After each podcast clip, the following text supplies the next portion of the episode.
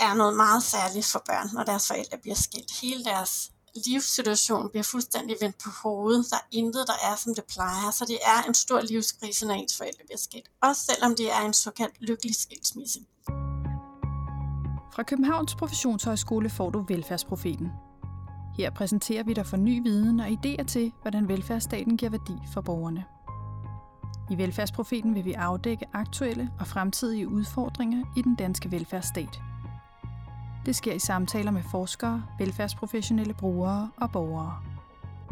Bag mikrofonen finder du Maja Huk og Lotte Andersen.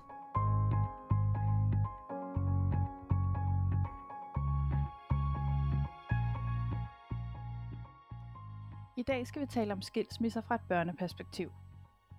Vi vil undersøge, hvad det betyder for børn at pendle mellem to hjem, og hvordan vi voksne kan støtte dem, både som professionelle og som forældre. I dag er det helt almindeligt, at børns forældre bliver skilt. Faktisk oplever en tredjedel af alle børn skilsmisse i løbet af deres barndom. Tidligere boede mange skilsmissebørn hos deres mor og kom på weekend hos deres far. Men det bliver mere og mere almindeligt, at børn deler deres tid mellem forældrene på en måde, hvor de reelt har to hjem. I dagens udsendelse taler vi med Anja Højberg, som leder skilsmissegrupper for børn på Hørsholm Skole. Men først skal vi tale med lektor Ph.D. Anja Marshall om, hvad det betyder for børn at vokse op i to hjem med forskellige rammer og regelsæt. Vi skal blandt andet høre, hvorfor hun synes, det er så vigtigt, at lærere og pædagoger har blik for de særlige vilkår, der er forbundet med at vokse op som skilsmissebarn. Så vigtigt, at hun ligefrem har skrevet en bog om det. Velkommen til, Anja. Tak skal du have.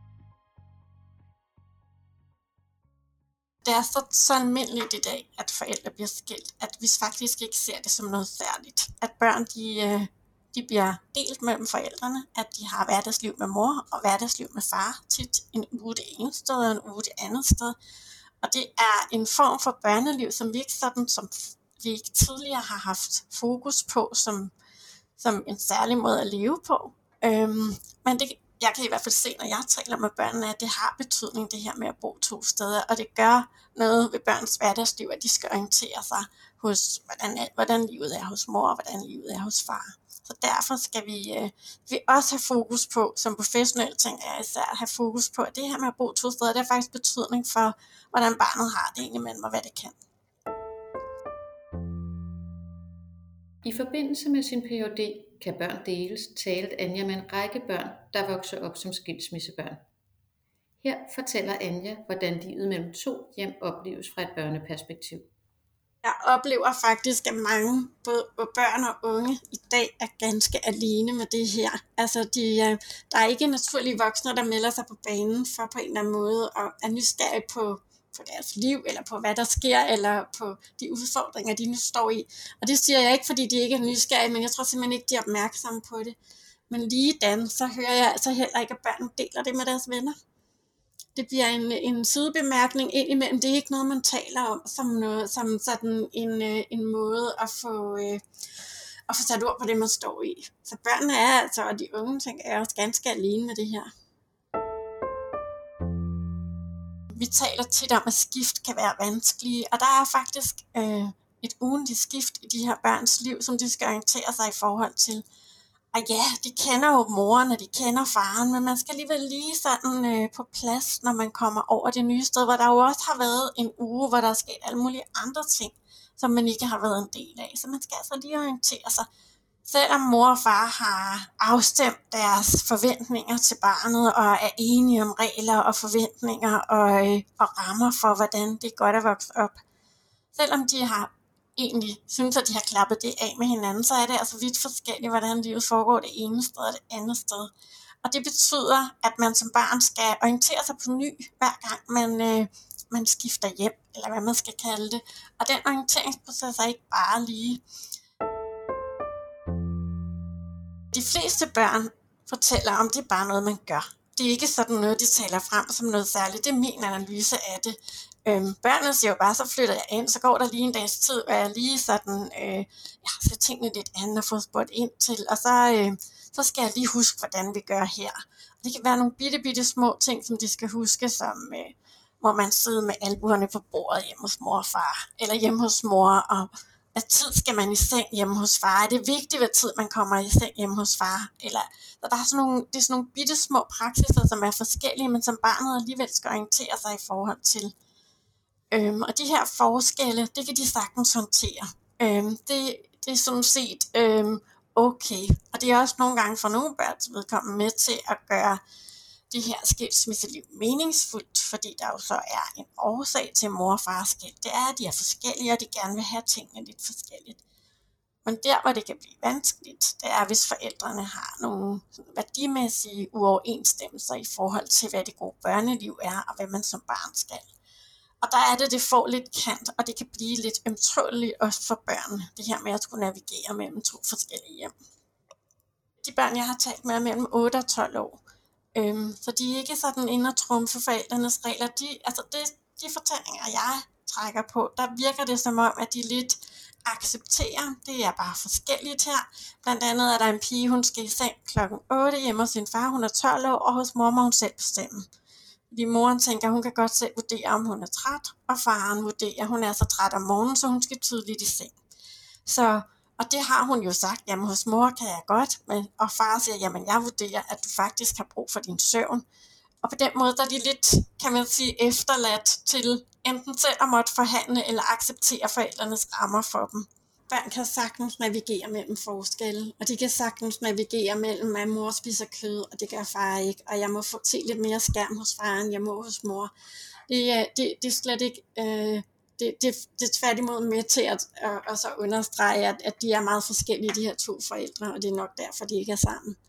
Der, hvor det bliver vanskeligt, det er, når det bliver de mere sådan grundlæggende værdimæssige forskelle i forhold til, hvad der er en god barndom, øhm, og hvordan man synes, øh, altså opdragelsesmæssige aspekter, hvordan man synes, børn skal opdrages. Og når man begynder, øh, når, når det begynder at skue, for eksempel, at øh, at der er meget hvide rammer det ene sted, og meget øh, snævre rammer det andet sted. Og så samtidig med, at mor og far måske er lidt øh, kritiske over for den måde, det foregår på over på den anden side af gaden hos den anden forælder, så er det, det begynder at blive svært.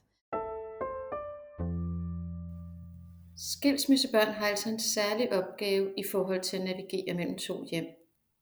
Det behøver ikke at være problematisk, men som vi kan høre, spiller forældrene en vigtig rolle i forhold til at støtte børnene til at komme godt igennem skiften. Børnene er og bliver jo, kan man sige, små børn i, øh, i små kroppe, og, øh, og de skal jo kunne håndtere det her med at blive fordelt også, og det skal de have noget hjælp til. Um, og den hjælp får de bedst af forældre, der, øh, der på en eller anden måde gør sig umage for at samarbejde med hinanden. Fordi at forældrene samarbejder med hinanden og afstemning i forhold til, hvordan det her, hvordan omsorgen for barnet skal fungere, når den nu er delt, det er med til at muliggøre, at også barnet kan skabe sammenhæng mellem de her to steder, uden det bliver alt for fragmenteret. Så, og for, så kan man sige samarbejde. Ja, det er fint, vi er lige blevet skilt. Hvordan vil du have, at vi skal samarbejde? Men det bedste råd, tænker jeg faktisk, kommer fra, fra, fra en forældre selv, som siger, at jeg måtte simpelthen sluge alle de kameler, som jeg kunne. Og det gjorde jeg det første halve år.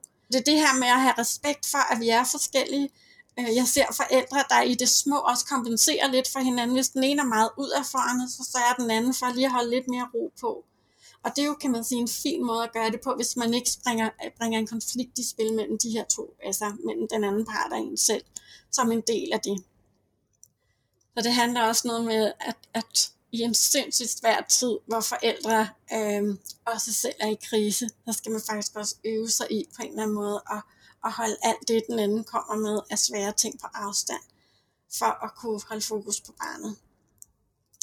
Og det kan man tit skulle have hjælp til. Og spørgsmålet er, om, øh, om forældre i dag får den hjælp, som de skal have til på en eller anden måde at sikre, at det her kommer godt fra start. Det, det er jeg lidt i tvivl om.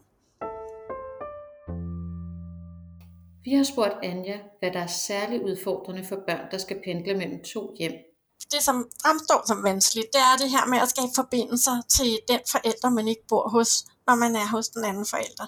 Det her med, hvordan får man skabt en forbindelse til den anden forælder, der jo stadig er vigtig, selvom man ikke lige er der den uge. Og det kan jeg se, det har de forskellige praksiser for, både børnene og forældrene. Altså, i dag, der har man, øh, der har man jo mobiltelefoner, og tit så vil det handle om sådan en digital form for, jeg kalder det en omsorgskrog, og man på en eller anden måde lige får sendt en lille besked og lige får øh, sagt godnat hver aften, eller sagt godmorgen, eller nu har jeg vundet håndboldkampen, hvor man på en eller anden måde lige husker at holde hånd i hinanden. Og de her praksiser bliver vigtige på en anden måde, når man ikke bor sammen hver uge. Fordi det bliver også en måde at, øh, at drage omsorg for relationen mellem barn og voksen. Så det er, en af de, det er en af de ting, som børnene bliver rigtig gode til. Den, de her digitale omsorgskroge er, er en ting. En anden ting er, at de ofte taler dyr frem som en, øh, en sådan legitim måde at gå på tværs af de to hjem, hvis deres forældre bor i nærheden af hinanden. Øhm, der er alle mulige slags dyr. Der er hunde, katte og kaniner, som man skal over og fodre og gå med og, øh, og kæle med. Og så skal man også lige snakke, snakke lidt med forældrene samtidig, eller de andre søskende. Så på den måde bliver det også en, øh, sådan en fin, legitim måde at gå på tværs på, hvor man jo både tager sig sin kæledyr, men man også lige får, får set forældre og søskende, som man ikke lige er sammen med den uge. Og der er altså sådan nogle, jeg kalder det omsorgsgruppe, men sådan nogle praksiser, hvor man på en eller anden måde formår at, øhm, at få grebet fat i hinanden. Og så er der både, kan man sige, de lidt hemmelige, dem som er også sådan, hvor der er lidt af noget, noget loyalitet øhm, på, øh, på spil, hvor man også lige skal passe lidt på, at far ikke synes, jeg er for meget hos mor, når jeg er hos ham, fordi hvad så? Øh, og så er der dem, der er fuldstændig aftalt mellem forældrene som en del af den måde, de drager omsorg for deres fælles børn på.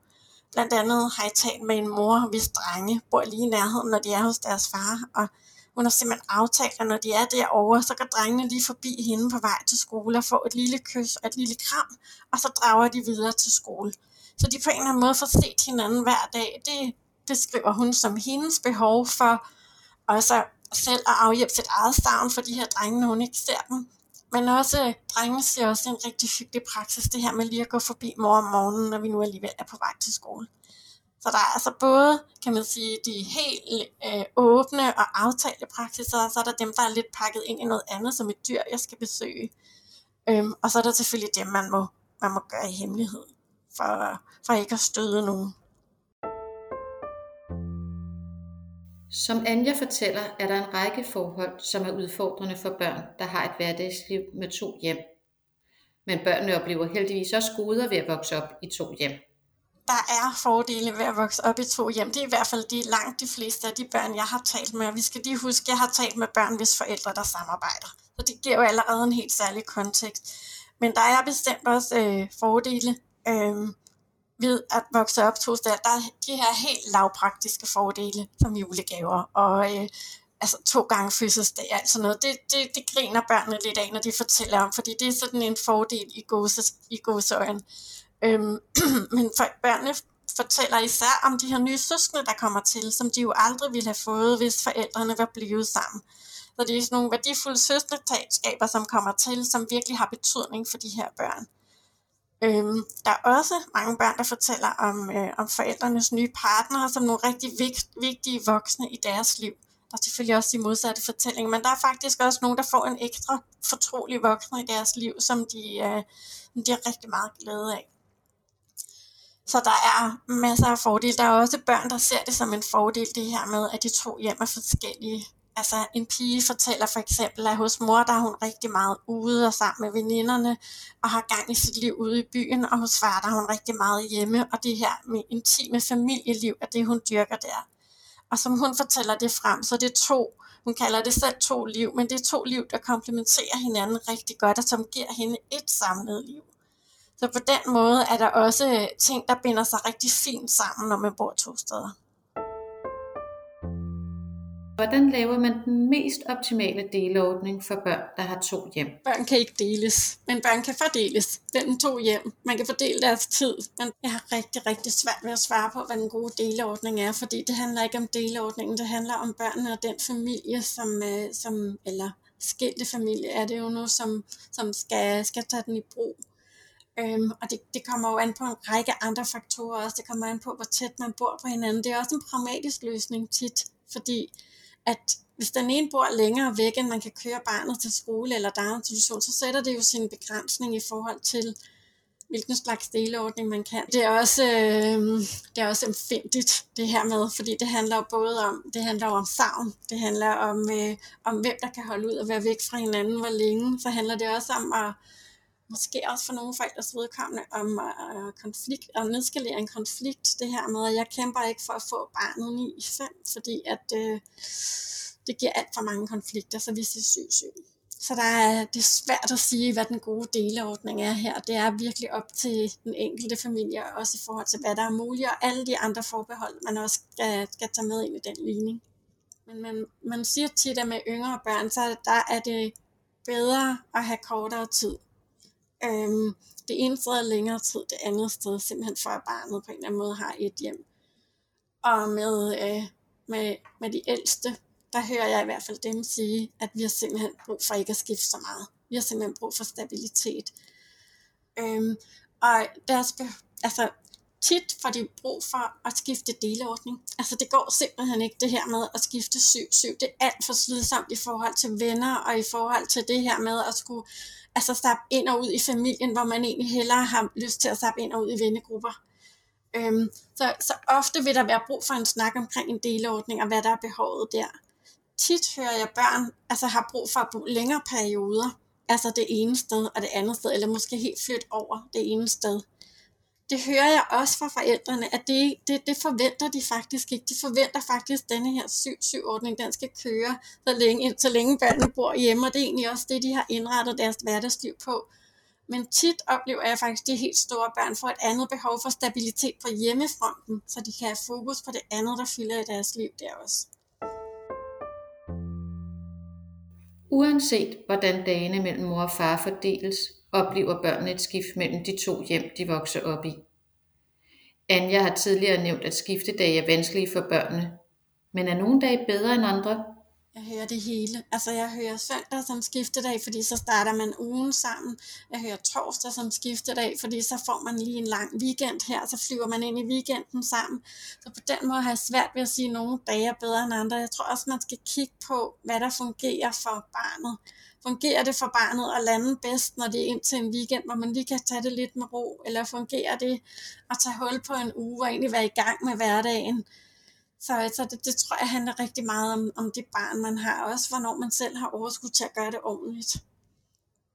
Så, så det jeg siger, det er også, det er sådan en række forbehold, der hele tiden må med i spil her, ikke? Øhm, som, øh, som skal tages, i, øh, tages med i betragtning, når man skal, når man skal træffe valg om det her. Så det, det er svært bare at lave en, kan man sige, formelsamling, hvor man siger, det er sådan her. Øhm, men det er noget med at kende sit eget familieliv og kende sit barn rigtig godt. Der er nogle forældre, der gør det som en naturlig transition, det her med, at så afleverer man et daginstitution, og så bliver man bare hentet af den anden. Øh, gør man ikke det, men har man for eksempel overlap øh, lørdag formiddag, så skal man sørge for ikke at sætte sit barn af nede for enden af døren, men man skal sørge for at fylde det ordentligt ind. Øh, børn kan også godt lide at se deres forældre sammen, selvom de er skilt. Som oftest er det rart, hvis de lige sidder og drikker en kop kaffe, hvis de gider gå sammen på legeplads med barnet en dag, hvor de bare sidder ved siden af hinanden, mens barnet leger. Fyld, mødes til en håndboldkamp. Det er faktisk rigtig rart det her med, at ens forældre kan holde ud altså, og støtte op om mig, selvom de er skilt. Så sådan nogle, nogle spiser sammen, når de laver det her overlap. Det er også, hvad man, igen, det er også, hvad man kan, og hvor man er i forløbet, og hvordan man har det med hinanden i forhold til, hvordan det her kan se ud. Men der er altså forskellige former, hvor man kan lave et overlap, som, øh, som er et naturligt overlap i det, der foregår i hverdagen, eller også hvor man sådan ligesom lige får for sagt, jamen øh, nu skal du høre, i den her uge har vi sådan og sådan, eller skal vi vise mor den tegning, du lavede i sidste uge, eller prøv lige at fortælle om det, vi gjorde i onsdag, så man på en eller anden måde hjælper barnet i denne her transition. Vi har nu hørt, hvad der udfordrer børn i forhold til at navigere mellem to hjem. Vi har også talt om, hvad forældre kan gøre for at hjælpe børnene. Men nogle gange kan det også være hjælpsomt for børn at tale med neutrale voksne, som ikke er part i familien, om de udfordringer, der kan følge med et skilsmisseliv.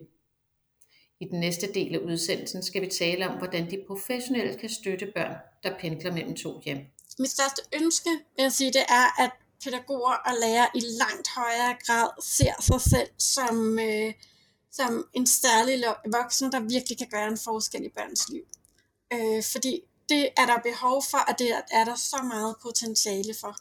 Så på den måde, så håber jeg, at de kan få øje på sig selv som nogle rigtig vigtige voksne, som kan udfylde en plads i de her børns liv, som der ikke er nogen, der tager, som det er lige nu.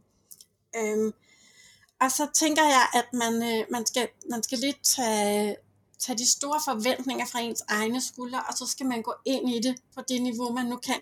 Der er rigtig meget pædagoger og skolelærer øh, kan gøre for at understøtte børnene, øh, som bor to steder. Og jeg vil først sige, at min oplevelse er, at der er rigtig, rigtig mange praktikere, der gerne vil mere på banen og mener, at de har rigtig meget blevet ind med her, men, men også oplever, at de er rådvillige i forhold til præcis, hvad det er, de skal gøre. Fordi det er jo også lidt tåligt det her med, at to forældre har valgt at gå fra hinanden. Så det, der er lidt sådan en, øh, en rådvildhed omkring, hvordan går jeg ind i det her på en måde, uden at jeg bliver, øh, jeg bliver en del af sagen, eller bliver en, en del af en konflikt. Øhm, de professionelle, de skal i hvert fald først og fremmest være opmærksom på, at de varetager barnets perspektiv, og de formidler barnets perspektiv. Så det er hele tiden der, de stiller sig og formidler verden fra i forhold til, og øh, især i forhold til forældrene, men også i forhold til samarbejdspartnere om, hvordan barnet har det. Når man så skal kunne varetage barnets perspektiv, så er man jo også nødt til at bruge den viden, man har om barnet, være nysgerrig på barnet øh, i hverdagen. Og her skal man både bruge den viden, man har om barnet fra før, måske før skilsmissen, men også, kan man sige, indsamle viden om barnet, eller på en eller anden måde øh, in, altså invitere til samtaler, som handler om at blive klogere på, hvor, hvor det barn er i sit liv lige nu i forhold til det, der foregår derhjemme. Så samtaler omkring det at være den lille barn, som man nu står overfor. Så øh, skal man huske at invitere til samtaler i børnegruppen, i klassen eller i, på børnehavestuen for eksempel, om det her med at bo på andre måder end lige i en, øh, en kernefamilie. Hvordan er det lige at bo to steder? Hvordan er det lige at have to værelser?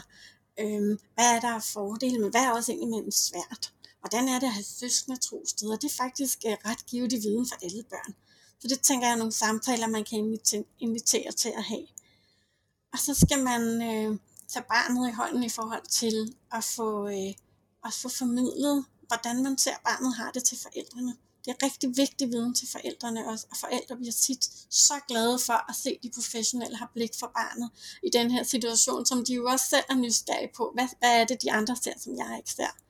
Men få det formidlet på en måde, så det kan høres, og så det ikke udskiller den ene frem for den anden. Det er trygt at vide, at der er nogle professionelle, der tager hånd om barnet, når man ikke selv kan være der. Og hvad skal de professionelle så gøre helt konkret for at støtte børnene? Der er rigtig mange ting at gøre, som er en del af det, de gør allerede i forvejen med alle mulige andre børn. De skal bare lige huske det her twist. Altså, der er jo mange skoler, som har skilsmissegrupper for eksempel, som jo tager særlig hånd om det her med at være skilt og har fat i nogle specifikke temaer omkring det her med blandt andet at bo to steder. Det er jo en del af måden at gøre det på men det er også en indsats, som går lige til kernen, og som går ind i nogle meget specifikke altså problemstillinger oftest, og udfordringer knyttet til det her med at, at bo mellem to steder, eller have forældre, der er skilt. Jeg tænker, det er et godt initiativ, men jeg tænker ikke, det kan stå alene, fordi der er jo også alle, kan man sige, alle de dage og alle de timer, hvor der ikke er skilsmissegrupper. Og der tænker jeg netop, de professionelle, pædagogerne og lærerne, kan i, i deres øh, hverdag sammen med børnene kan have den her opmærksomhed. Jeg tænker, at, at professionelle skal, i hvert fald skal have opmærksomhed på, at når man bor to steder, så, har man, så skifter man også mellem to forskellige livsførelser på, en, på et ofte ugenlig plan. Og det gør noget for ens opmærksomhed. Fordi alt andet lige, så kræver det noget at skifte mellem to steder. Øhm, så, og så især den her skiftedag, tænker jeg også, måske især for de yngre børn, man som, øh, som professionel skal være opmærksom på, at der kan børnene godt være en lille smule flade i det, eller i gang med at orientere sig igen. Man har, der er også måske noget savn på spil. Man har lige sagt farvel til en forældre, og selvom man elsker begge sine forældre, så er det bare sorgfuldt at skulle sige farvel for nogle børn. Men selvfølgelig også glædeligt at skulle sige hej til den anden forælder, så det, det er sådan et spændingsfelt med en masse følelser, der er lige præcis de her dage. Og selvom de gør det hver uge, så kan man altså godt mærke det alligevel. Og det tænker jeg gerne, at professionelle må være opmærksom på. Og så ved børnene jo, hvis de voksne tilbyder sig, at der er voksne at komme til, hvis der bliver noget. Fordi der er faktisk en voksen, der holder øje med mig. Så øhm, så det er noget med at sådan, den, det der sikkerheds, den sikkerhedsnettet ud, som ikke bare handler om en skilsmissegruppe, som tager hånd om det meget specifikke, men faktisk spænder ud over barnets hverdagsliv med blik for, jeg ved godt, hvordan det er for dig, og jeg ved, det er noget særligt, når du øh, lige skal orientere dig derhjemme nu, eller når der sker noget på hjemmefronten, som er anderledes, end det plejer at være. Og det betyder ikke, at de skal kigge på dem med sorgfulde øjne, eller holde, øh, holde trivselssamtaler hele tiden. Det betyder sådan set bare, at man har opmærksomhed på, hvornår den her skiftedag er, og man sådan lige har fokus på, om der må er noget med det her barn, som kan betyde noget andet, end det, der er i klassen.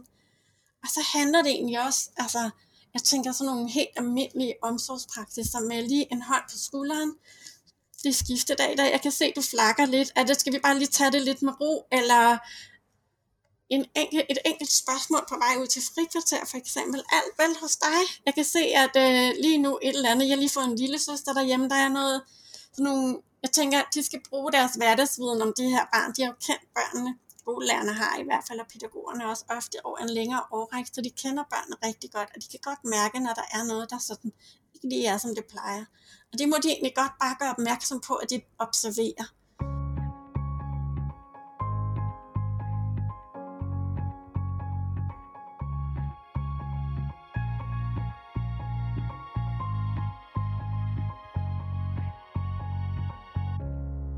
Børn og unge kan opleve forskellige udfordringer, når deres forældre går fra hinanden. Flere skoler har derfor etableret skilsmissegrupper, da det kan være en god hjælp for eleverne at mødes med jævnaldrende i samme situation.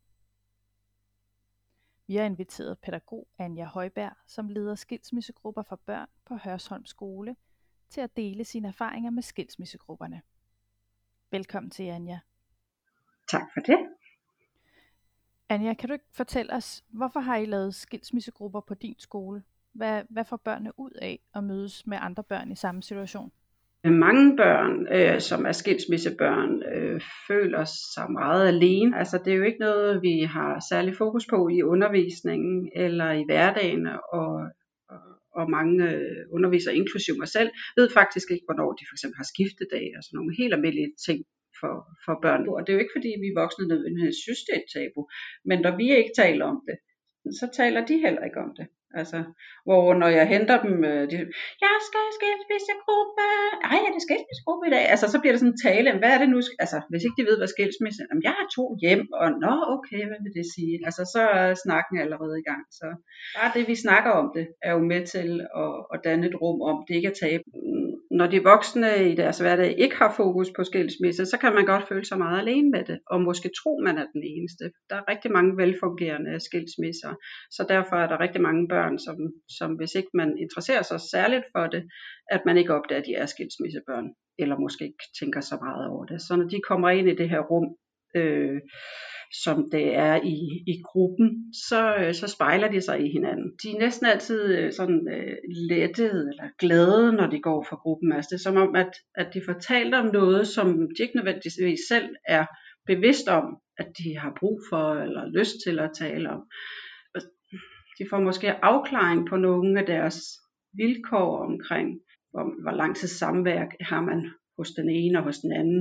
Hvad kan man have indflydelse på derhjemme? Og er der noget, som mm, man kan måske blive inspireret af? Er der nogen, der gør på en anden måde, som kunne være bedre? Det gad jeg godt prøve derhjemme.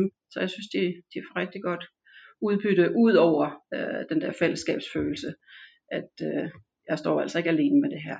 Der er andre som mig. Det der med at vide, at de her børn, de øh, har haft en oplevelse af at have en voksen, der lyttede. Altså en voksen og nogle, nogle, en gruppe, som, som, som lytter interesseret og, og, øh, og nu ved, altså det er sådan livsviden, ikke?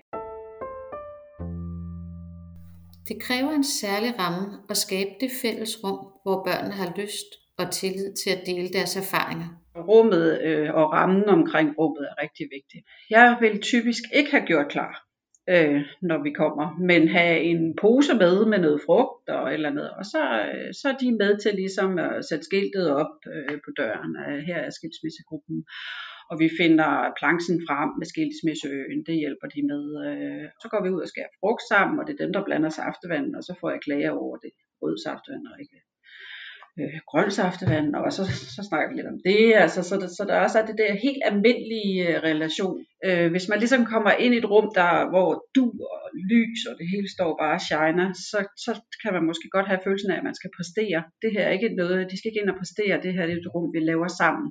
Og det er, øh, stemningen er, altså 80% af tiden er det en rigtig, rigtig hyggelig og god stemning øh, i, i, til sådan et gruppemøde. Og så er det klart, så er der nogen, der engang imellem siger noget, hvor man sidder og tænker, okay, det, mm, det lyder godt nok svært. Det må have været hårdt at være i. Og så kan der godt være helt stille. Og det skal man huske også som voksen, at det skal man jo ikke dække ind over med alt muligt snak. At nogle gange så er vi bare helt stille et øjeblik, og så bare, okay, det er sådan, det er med dig. Det lyder svært. Så, og så efter lidt tid, så er man så videre til det næste. Grupperne mødes otte gange, hvor de drøfter forskellige temaer, som er særlige for skilsmissebørn. Temaerne er hos Anja inddelt i havne, hvor man ligger til rundt om skilsmisseøen. Øh, temaerne kan være for eksempel mærkedage, ferier, øh, det kan være noget med savn, øh, nye kærester, øh, nye børn, øh, ja, sådan nogle, sådan nogle emner som det øh, vil vi typisk komme forbi. Øh, skiftedag er også en, vi snakker rigtig meget om. Øh, der er rigtig mange børn, som sover dårligt op til skiftedag. Også de børn, hvor det er velfungerende. Så er der sådan noget, får jeg nu min biblioteksbog med? Og, altså sådan nogle, som vi måske tænker, åh ja, pyt med det. Men, men det kan fylde meget. Hvis man så er 7-7, og man sover dårligt en til to nætter inden, så, så fylder det faktisk ret meget procentvis af, af et barns liv. Og tid bliver også noget, de sådan bliver optaget af. Altså små børn måler ikke i tid. Altså det er bare sådan en stor masse, og så sker der det og det og det. Men hvor tingene bliver pludselig sådan, om hvis jeg går med min veninde hjem, så har jeg mindre tid sammen med mor, end jeg skal skifte til. Altså, så, så, så det er også noget, vi snakker om, det der med tid. Et af emnerne, som vi er forbi, det er også noget, har jeg nogen at snakke med? Altså en bevidsthed om, jamen, hvem går jeg så til, hvis jeg passer på mor og far, fordi de uvenner, så jeg kan ikke gå til mor, hvis det er noget med far og omvendt. Jamen, hvem har jeg så? Det er også et af de emner, vi, vi runder, at, øh, at det kan jeg se, når vi genbesøger, at, øh, at de så har tænkt over, at måske i virkeligheden fået flere på. Altså det, det er i hvert fald den oplevelse, jeg har. Børnene har altså stor glæde af at deltage i grupperne. Men hvilke børn er i målgruppen for skilsmissegrupper? De er meget forskellige. Altså nogle af dem er i forvejen måske udfordret på, på andre ting, og, og, og, og det gør det måske sværere, når man også har en skilsmisse så at forholde sig til. Og nogle er fuldstændig almindelige, velfungerende børn, og måske også i virkeligheden nogen, som går under radaren og kan godt gå med nogle tanker, som ikke er alvorlige eller noget, men bare øh, gør sig nogle tanker omkring hele det her skilsmisse og, og få tingene til at hænge sammen, som man måske ikke er opmærksom på. Øhm, så, så meget forskellige børn, vil jeg sige. Hvis barnet har interesse, så giver det mening. Og, øh, og der, jeg oplever, at der er mange forældre, der tænker, at det er jo længe siden, og det går fint. Men, men nogle af de børn, som, hvor det var længe siden, og det går fint, og de er i trivsel, er faktisk nogle, øh, indimellem nogle af dem, der fortæller mig noget, eller har brug for at snakke om noget, hvor man tænker, huha, okay, det, det var da ret vigtigt. Øh, at vi lige fik snakket om det, eller jeg kunne se, at det gav mening at få sagt det højt. Og, og, øh, så derfor så, så, øh, så gør jeg også meget ud af at sige til, til mine kollegaer, at de skal altså ikke undlade at gøre dem opmærksom på det, bare fordi I oplever det barn i trivsel. Man kan sagtens have brug for det, og så øh, være vel, velfungerende, eller være velfungerende udad til, og faktisk have det øh, svært med det øh, indeni. Så, så, så det, det skriver jeg også til forældrene. Både at det behøver ikke at være en højkonflikt øh, situation, øh, at forældrene er i, men heller ikke, at det er nylig skilt. De børn, som øh, ikke har gavn af at komme i skilsmissegruppen, det er de børn, som måske har øh, nogle andre problematikker, eller er så kede af det, øh, den situation, de er i, at at de simpelthen ikke kan spejle sig i de andre, og, og de får heller ikke den spejling, kan man sige, i gruppen. Øhm, så, så der er helt klart børn, som, som ikke har gavn af det, og der kan man sige, at, at øh, der forsøger jeg at være grundig, når, øh, når, når forældrene har skrevet til, øh, at deres barn er interesseret i at gå i gruppen, så tager jeg en snak med deres underviser om, hvad er det for en type barn, og hvad er det for en type problematik. Men øh, det er jo typisk også de børn, som, øh, som er meget tydelige for underviserne, og derfor får de også lyst til, at, at, at de kommer i gruppen, men øh, øh, der er det vigtigt, at, at, ligesom, at, de, at de lytter, og jeg gør mig umage med at sige, at, at, at vi er nødt til at bevæge os inden for normalspektret, også både i forhold til, hvor ked af det er, men, men også i forhold til diagnose, for at hele gruppen har gavn af det. Forældre er vigtige samarbejdspartnere, både i forhold til at få rekrutteret børn til grupperne, og i forhold til at støtte op undervejs i gruppeforløbet. Jeg gør meget ud af, og øh, øh, jeg, jeg holder sådan et, et øh, opstarts øh, forældremøde, inden vi går i gang. Og, og der vil typisk øh, forældrene rigtig gerne fortælle mig om deres øh, skilsmisse. Det har jeg i hvert fald oplevet, at, at, at de har også store behov for at snakke. Og der, der er sådan meget tydeligt omkring, at det her det er ikke et tilbud til de voksne, men øh, vi forsøger sådan at kunne guide dem til, jamen, hvor kan man så tage kontakt hen. Kommunen har noget familiehuset, og der er så forskellige muligheder, men meget sådan tydeligt, at, at øh, jeg er, er der for barnets skyld, og, og jeg kan høre, at der måske er noget, og så øh, kan det være, at I skal snakke med nogle andre. Så gør jeg det, og det bruger jeg rigtig meget tid på, at øh, hver gang vi har haft gruppemøde, så sætter jeg mig ned og skriver om de problematikker, som vi har øh, snakket om, uden at ligesom at sige Peter sagde og sådan noget. Og det, og det fortæller jeg også børn, der faktisk synes, det, det er rigtig rart, fordi så giver jeg informationerne til forældrene, men uden at de behøver sådan helt, for det kan jo have været en anden, der har sagt det, men som regel, så kan man jo som forældre godt genkende, hvis det er, man ikke lige har fået aftalt, hvor den første uge i sommerferien skal være, eller sådan noget, som man godt ved, og man er i gang med det, men det har man, så kan man, okay, nu er det altså også nu, vi skal have, have, have styr på det. Ikke? Så det, det føles meget tilfredsstillende, men det er virkelig en kunst og tidskrævende at få formuleret det, så det ikke er en anklage, øh, men samtidig jeres børn var optaget af den her gang, og snakker om sådan og sådan og sådan. Hvis de henvender sig undervejs, altså fordi de ligesom reagerer på en mail, så, øh, øh så anerkender jeg selvfølgelig, at de gør sig nogle tanker, øh, men igen vejleder til, det er nogle andre, de snakker med end, end, end mig. Ja. Og så øh, øh, har vi også et afsluttende forældremøde, hvor vi kan tage nogle af de ting op, som, som øh, gruppen har været optaget af undervejs. Og så kan man sige, at forældrene kan måske, de, tanken er, at forældrene kan måske kan støtte lidt op om hinanden, men de er meget stille til de her møder. Det er ikke, jeg har ikke oplevet det som sådan på samme måde en forløsning af at være sammen med nogen i, i samme situation.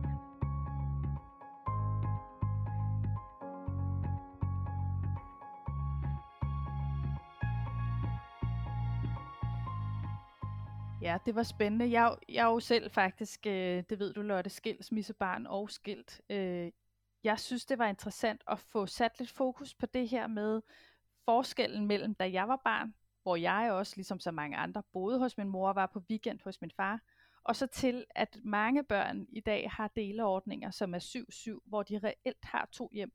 Øh, og det er jo ikke øh, nødvendigvis problematisk, det er jo et udtryk for, at tiden også har rykket sig, fædrene spiller en anden rolle, det tror jeg på mange måder er godt, men det betyder noget, og det synes jeg var interessant at få sat fokus på.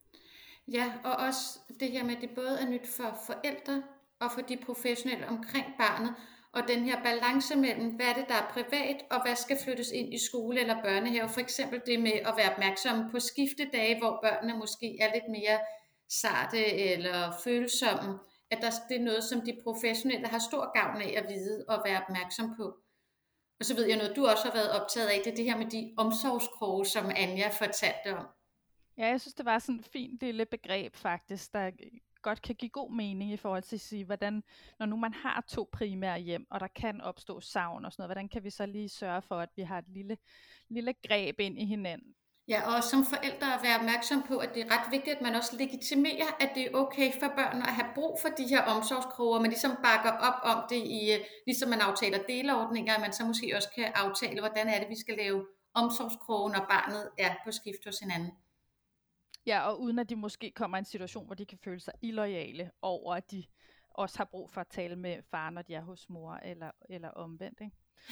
Men, og, så, og så synes jeg, det er godt, altså, at vi får talt om det her med, at det er blevet så almindeligt at være skilsmissebarn, fordi på mange måder er det jo fantastisk, at det ikke er tabuiseret mere, og at man har masser af venner at spejle sig i. Men det gør bare også, at vi ikke taler særlig meget om det, vi er ikke særlig opmærksom på det, altså, og som, som jeg tror Anja også sagde det der med, altså måske ved man dårligt nok, hvem der egentlig er skilsmissebørn, og hvem der ikke er. Men det kan give uro omkring skiftedag, og det er en særlig situation at skulle navigere imellem to hjem. Helt sikkert. Tak for i dag, og husk, at uh, du kan finde Velfærdsprofeten på de almindelige podcastplatforme. Du kan abonnere på os, så får du besked hver gang, der kommer et nyt afsnit, og du kan også finde os på Instagram og Facebook.